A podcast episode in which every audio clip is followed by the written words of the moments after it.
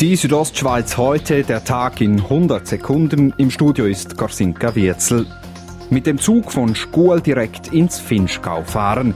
Diese Vision macht seit Jahren regelmäßig von sich reden. So auch heute, denn der Südtiroler Landeshauptmann Arno Kompatscher wäre bereit, die Zugverbindung vom Engadin ins Finchgau finanziell zu unterstützen, wie er gegenüber der Zeitung Südostschweiz am Wochenende sagte.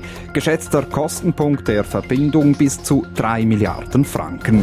Die Zitzerser Firma DHP Technology hat letztes Jahr das erste Solarfaltdach weltweit entwickelt.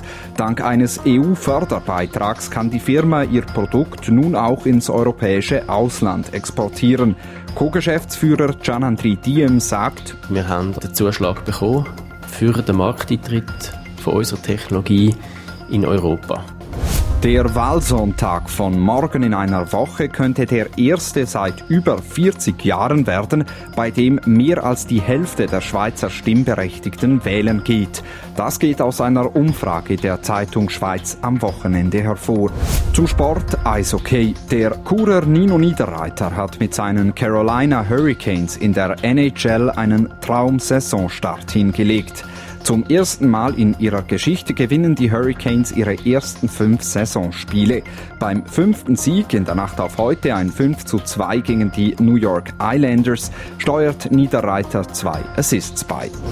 Die Südostschweiz heute, der Tag in 100 Sekunden, auch als Podcast erhältlich.